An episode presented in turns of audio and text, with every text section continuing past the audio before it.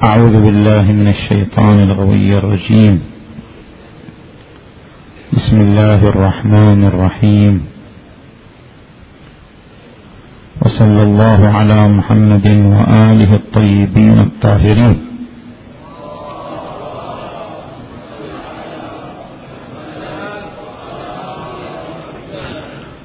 كان حديثنا حول دعاء الافتتاح الوارد عن الإمام الحجة عجل الله فرجه الشريف. وبلغ الكلام إلى الفقرة الثانية من فقرات هذا الدعاء وهي قوله عليه السلام وأنت مسدد للصواب بمنك. والحديث عن هذه الفقرة في ثلاث نقاط. النقطة الأولى في علاقة هذه الفقرة بسابقتها. والنقطة الثانية في بيان معنى التسديد للصواب. والنقطة الثالثة في سر دعاء الإمام عليه السلام بهذه الفقرة. أما بالنسبة إلى النقطة الأولى قوله عليه السلام اللهم إني أفتتح الثناء بحمدك وأنت مسدد للصواب بمنك. ما هي علاقة هذه الفقرة بالفقرة السابقة؟ المتصور في هذه الفقرة ثلاثة معاني. المعنى الأول أن تكون علاقتها بسابقتها علاقة العلة بالمعلول. اللهم إني أفتتح الثناء بحمدك. لماذا أنا أفتتح الثناء بحمدك؟ ما هي العلة في افتتاحي بالحمد؟ ما هي العلة في أنني أفتتح الثناء بحمدك؟ العلة في افتتاح الثناء بحمدك أنك سددتني للصواب بمنك. فالفقرة الثانية بمثابة العلة للفقرة الأولى. يعني لأنك سددتني للصواب بمنك وتفضلك لذلك أنا افتتحت الثناء بحمدك. فافتتاح الثناء بالحمد معلول ومسبب ومتفرع عن ماذا؟ عن تسديده تبارك وتعالى عبده للصواب بمنه وتفضله. المعنى الثاني أن يكون الأمر بالعكس يعني أن تكون علاقة الفقرة الثانية بالفقرة الأولى علاقة المعلول بالعلة. أي أن مقصوده عليه السلام اللهم إني أفتتح الثناء بحمدك ولأجل اني افتتحت الثناء بحمدك فقد سددتني للصواب بمنك. يعني دعائي وحمدي هو بنفسه تسديد للصواب. افتتاحي لهذا الدعاء بالحمد هو صواب. حمدي إياك هو صواب. إقبالي عليك هو صواب وهذا الصواب انت سددتني إليه بمنك وتفضلك. اللهم إني أفتتح الثناء بحمدك وهذا الافتتاح وهذا الثناء وهذا الحمد هو بنفسه تسديد للصواب بمنك.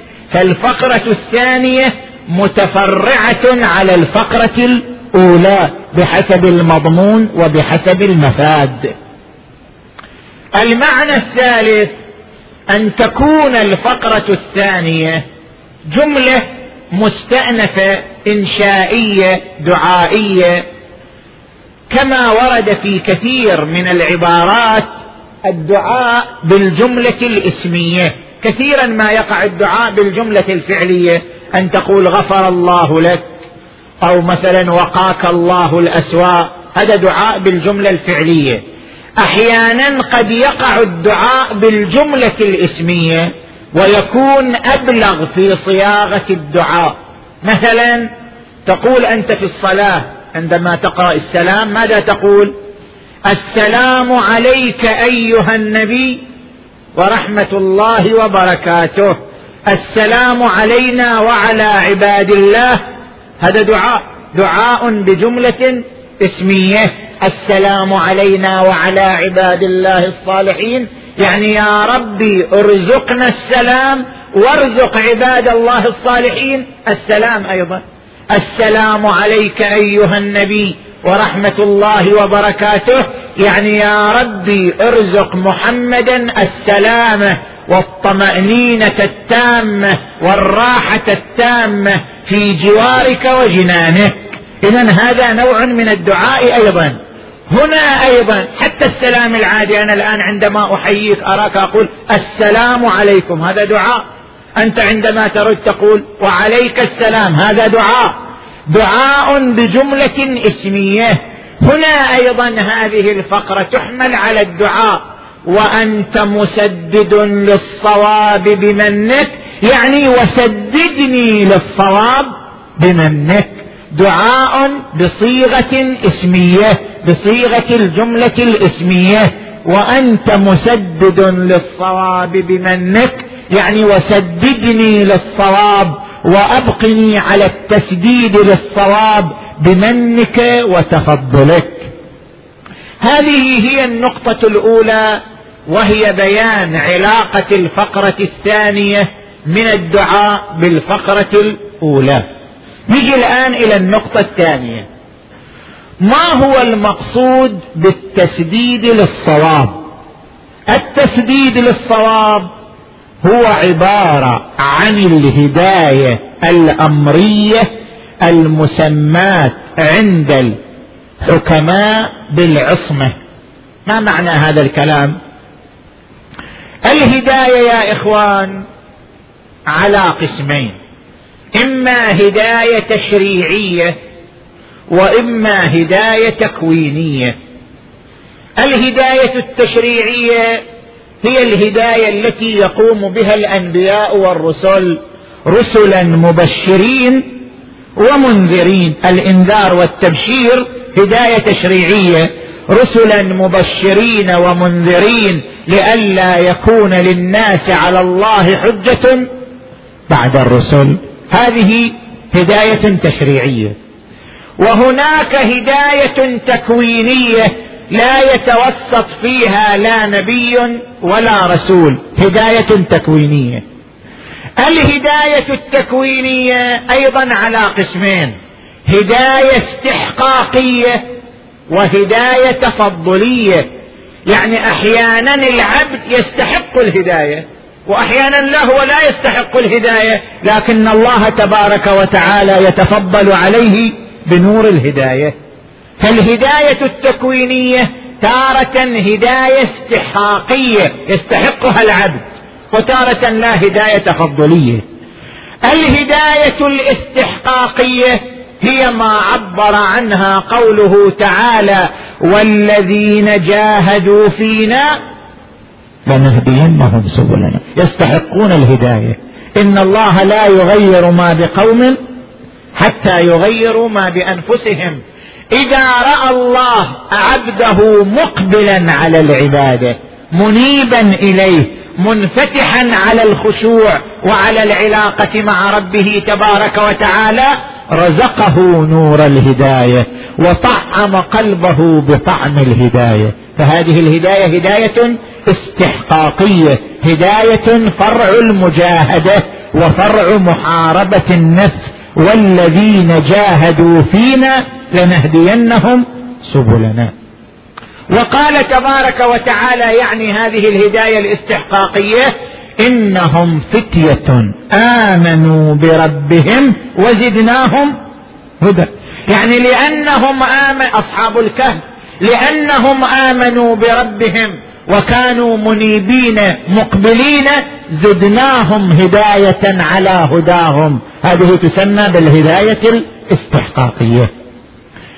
أما الهداية التفضلية التي يهبها الله لعباده وإن لم يقوموا بعمل وإن لم يقوموا بجهد يتفضل الله بها على عباده وإن لم يكن هناك لا جهد ولا عمل. هذه الهداية التفضلية أيضا على قسمين. هداية عامة وهداية خاصة. الهداية العامة هي هداية كل مخلوق لخالقه. قال تعالى الذي أعطى كل شيء خلقه ثم هدى. كل شيء لما خلق أعطي الهداية حتى الحجر. حتى الجبل الصلب. كل موجود أعطي الهداية لخالقه. قد يستغرب الإنسان من ذلك. يقول هذه الصخرة الصماء وهذا الجبل الصلب. هل عنده هداية؟ نعم. القرآن الكريم يقول وإن من شيء إلا يسبح بحمده ولكن لا تفقهون تسبيحهم. لا يوجد شيء ليست عنده درجة من الهداية ودرجة من التسبيح ودرجة من الشعور بالله تبارك وتعالى. وإن من شيء إلا يسبح بحمده ولكن لا تفقهون تسبيحهم. هذا مبني على مسلك في الفلسفة. الفلاسفة يقولون الوجود مساوق للعلم والشعور. كل موجود ما دام يملك وجود فهو يملك حظا من العلم وحظا من الشعور. فكل موجود يعلم بنقصه وبحاجته. وإذا علم بنقصه وحاجته علم بأن هناك مبدا غيبيا يمده بالكمال ويمده بالعطاء ألا وهو الله تبارك وتعالى. فكل موجود يملك علما بنقصه. وإذا ملك العلم بنقصه ملك العلم بمبدئه الفياض الذي يمده بالبقاء والاستمرار. إذا كل مخلوق عنده درجة من الهداية الهداية لخالقه الذي أعطى كل شيء خلقه ثم هدى يعني هداه لخالقه. تبارك وتعالى. وإن من شيء إلا يسبح بحمده. آيات أخرى تؤكد هذا المعنى. مثلا قوله تعالى ثم قست قلوبكم من بعد ذلك فهي كالحجارة أو أشد قسوة. وإن من الحجارة لما يتفجر منه الأنهار. وإن من الحجارة لما يشقق ويخرج منه الماء. وإن منها لاحظوا التعبير القرآني وإن منها لما يهبط من خشية الله. يعني هذا الحجر يشعر بالله تبارك وتعالى. ولولا أنه يملك هداية وشعورا بالله لما هبط خشية من الله. وإن منها لما يهبط خشية. كذلك مثلا تقرأ قوله تعالى لو قرأنا هذا لو أنزلنا هذا القرآن على جبل لرأيته خاشعا متصدعا من خشية الله. اذا كل موجود بما أنه يملك طاقة من الوجود فهو يملك حظا من الشعور وحظا من الهداية. لذلك فهو مسبح حامد. وإن من شيء إلا يسبح بحمده ولكن لا تفقهون تسبيحهم. هذه تسمى بالهداية العامة. أما الهداية الخاصة يعني الهداية لخصوص البشر العاقل. الهداية الخاصة أيضا تنقسم إلى قسمين. هداية خلقية وهداية أمرية. الهداية الخلقية هي الهداية عن طريق تهيئة الأسباب المادية للهداية. من أعد الله له الأسباب المادية للهداية هدي ولكن هذه الهداية تسمى هداية خلقية لأنها مرتبطة بأسباب مادية. شنو معنى هذا؟ مثلا أنت تقرأ قول الشاعر لا عذب الله أمي إنها شربت حب الوصي وغذتنيه في اللبن وكان لي والد يهوى أبا حسن فصرت من ذي وذا. أهوى أبا حسن. يعني هذه هداية وصلت إليها عن طريق أسباب مادية. لأني وجدت من أبوين مهتديين هديت. لأني وجدت في بيئة مهدية هديت. لأني وجدت من سلالة مهدية حتى الآن الجينات الوراثية تؤثر على الإنسان. يعني إذا كان ينحدر من سلالة كلها طاهرة كلها هداية كلها مثلا بالنتيجة السلسلة الوراثية الجينات الوراثية تنعكس على هذا الموجود. يكون فيه اقتضاء للهداية لأنه انحدر من سلسلة الهداية. ولذلك تلاحظ القرآن الكريم يقول إن الله اصطفى آدم ونوحا وآل إبراهيم وآل عمران على العالمين. ليش؟ هؤلاء هل هم عوائل متفرقة أو هم عائلة واحدة؟ يقول هؤلاء عائلة واحدة. ذرية بعضها من بعض. كل هؤلاء شجرة واحدة أسرة واحدة. العامل الوراثي اقتضى اثره وانفذ مفعوله ذرية بعضها من بعض. اذا فبالنتيجة تهيئة الأسباب المادية للهداية هي المسمات بالهداية الخلقية. القسم الثاني هو الهداية الأمرية. الهداية الأمرية لا. الله تبارك وتعالى مباشرة من دون وسائط ومن دون أسباب مادية ومن دون إعداد مباشرة يزرع الله نور الهداية في قلب هذا الإنسان المؤمن. زرع نور الهداية في قلب الإنسان المؤمن بلا أسباب بلا وسائط بلا مقدمات إعدادية زرع نور الهداية في قلب الإنسان المؤمن هو المسمى بالهداية الأمرية. الهداية الأمرية هي عبارة عن انبثاق هذا النور دون مقدمات وأسباب. أفمن شرح الله صدره للإسلام فهو على نور من ربه. عنده نور أعطاه الله تبارك وتعالى. أومن كان ميتا فأحييناه وجعلنا له نورا يمشي به في الناس كمن مثله في الظلمات ليس بخارج منها. نور الهداية يزرعه الله في قلب المؤمن وهو المسمى بالهداية الأمرية.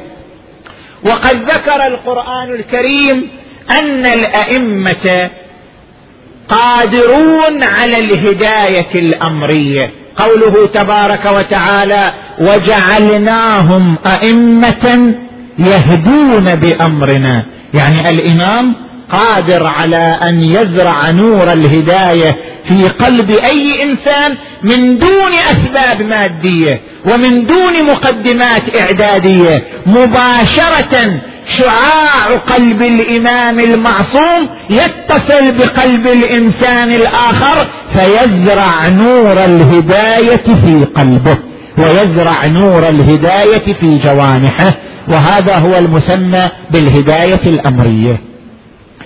الهداية الأمرية هي عبارة عن العصمة والعصمة لها درجات أدنى درجاتها التسديد للصواب وأعلى درجاتها أن يمتنع الإنسان عن المعصية من أجل تلطف قلبه بنور العصمة.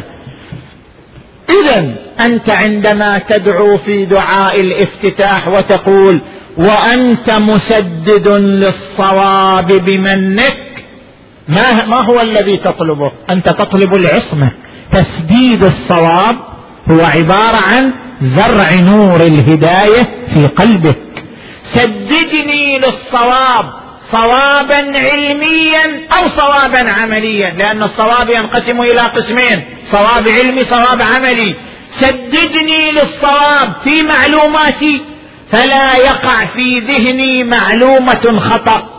وسددني للصواب في عملي فلا أخالف أمر الله تبارك وتعالى لأني مسدد للصواب. تسديد الصواب بقسميه العلمي والعملي هو عبارة عن درجة العصمة. يعني أعطني العصمة والعصمة لها درجات مختلفة. يمكن لأي إنسان أن ينال أقل درجة من درجاتها. وللإمام عليه السلام أعلى درجات من درجاتها. العصمة نور واحد درجات مختلفة. يمكن حتى للإنسان العادي أن ينال مرتبة منها وأن ينال درجة منها وهو أن يسدد للصواب علما وعملا. نجي الآن إلى النقطة الثالثة. بعد أن عرفنا أن المقصود بتسديد الصواب هو الهداية الأمرية أو العصمة. نجي الآن إلى النقطة الثالثة. إذا كان المقصود بتسديد الصواب هو العصمة سؤال يطرح. فكيف يدعو الإمام لنفسه؟ وهذا الدعاء وارد عن الإمام. الحجة عجل الله فرجه؟ كيف يدعو الإمام لنفسه؟ يقول يا رب سدد هو مسدد للصواب. كيف الإمام يقول يا رب سددني للصواب؟ إذا كان الإمام معصوما فلماذا يسأل ربه العصمة؟ إذا كان الإمام مسددا للصواب فلماذا يطلب من ربه أن يسدده للصواب؟ لماذا؟ ما معنى صدور هذا الدعاء من الإمام الحجة؟ عجل الله فرجه الشريف. الآن نحن نطرح السؤال أيضا. الإمام المعصوم ألا يصلي؟ هو يصلي. ألا يقرأ في صلاته؟ اهدنا الصراط المستقيم. وبيقول كيف يطلب الهداية وهو شخص مهتدي. ألا يقرأ الإمام في صلاته اهدنا الصراط المستقيم عند قراءته للفاتحة؟ ألا يقرأها خاشعا خاضعا؟ كيف يطلب الهداية من ربه وهو مهتدي ولا يحتاج إلى الهداية؟ كيف؟ المقصود أن نفس العصمة ونفس الهداية الأمرية التي أعطيت للمعصوم عليه السلام. نفسها أيضا لها مراتب متفاوتة لأنها تابعة للعلم. العصمة تابعة للعلم. فكما أن العلم له درجات متفاوتة درجة علم اليقين درجة عين اليقين درجة حق اليقين فالعصمة أيضا لها درجات متفاوتة. ولذلك أكملية محمد صلى الله عليه وآله.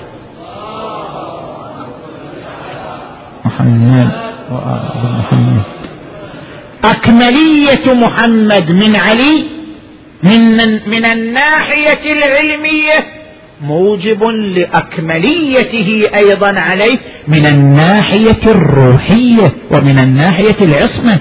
أكملية علي عليه السلام على أبنائه المعصومين من ناحية علمية موجب لأكمليته عليه السلام من الناحية الروحية وهي ناحية العصمة. ولذلك ورد في الحديث الشريف عن الصادق عليه السلام وعلي له شأن. كلنا في الفضل سواء وعلي له شأن.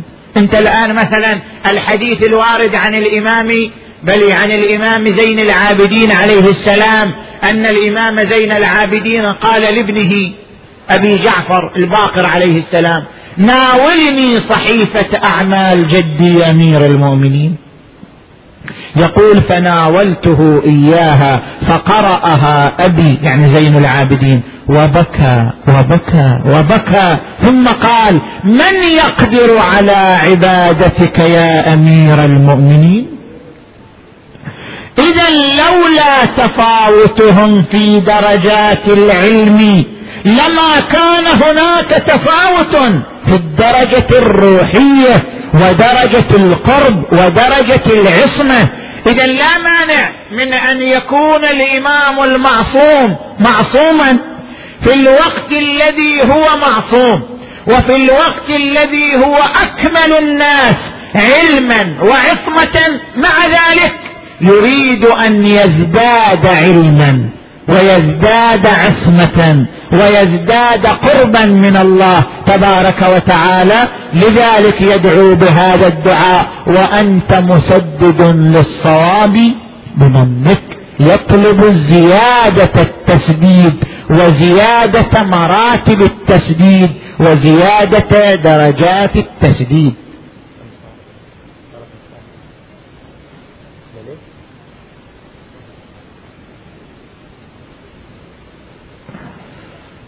صارت نص ساعة إلا دقيقتين وإحنا ما نريد نطول على الآباء.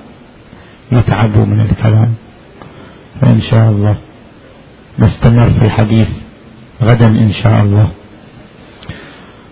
اللهم اجعلنا ممن سددته للصواب. اللهم اجعلنا من المرضيين الراضين. اللهم اجعلنا من السائرين على خطى علي وأهل بيته. الطيبين الطاهرين. اللهم بحق الزهراء وأبيها وبعلها وبنيها والسر المستودع فيها صلواتك عليهم أجمعين.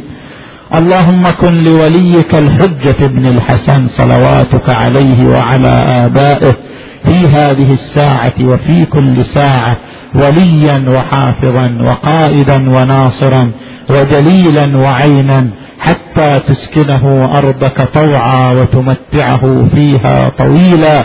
وهب لنا رأفته ورحمته ودعاءه وخيره. اللهم انصر الإسلام والمسلمين واخذل الكفار والمنافقين. أيد علماء الدين العاملين أينما كانوا في مشارق الأرض وفي مغاربها. اللهم شافي مرضانا وفك أسرانا واقض حوائجنا وحوائج المؤمنين والمؤمنات. وارحم أمواتنا وأموات المؤسسين والمؤمنين والمؤمنات. وإلى أرواح الجميع بلغ ثواب الفاتحة تسبقها الصلوات.